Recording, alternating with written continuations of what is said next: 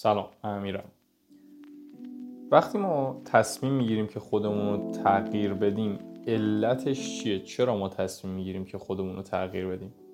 من فکر کنم یکی از علتهایی که ما تصمیم می‌گیریم که خودمون رو تغییر بدیم اینه که منطبق با محیط اطرافمون نیستیم. احساس می‌کنیم که با این شرایطی که الان داریم با این مدلی که الان هستیم نمی‌تونیم تو محیط اطرافمون بقا داشته باشیم. نمی‌تونیم زنده بمونیم.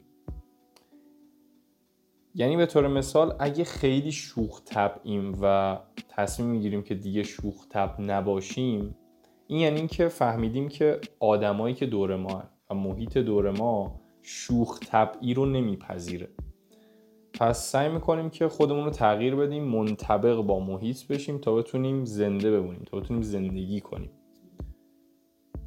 اما اگه محیطی که توش هستیم محیط اشتباهی باشه چی؟ یعنی شاید این چیزی که ما الان هستیم چیز خوبیه چیز اوکیه.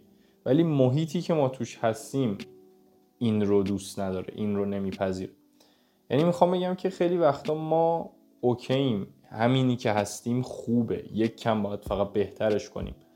فقط نیازه که محیط مناسب خودمون رو پیدا کنیم. فقط نیازه که آدمایی که با ما حال می‌کنن آدمایی که ما رو می‌فهمن و آدمایی که تایپ ما تریپ ما رو پیدا کنیم. یعنی دقیقا مثل اینه که مثلا ماهی رو بیاری توی جنگل و ببینی که او خب ماهیه باید خودش رو تغییر بده و تبدیل بشه به یه حیوانی که بتونه تو جنگل بقا داشته باشه.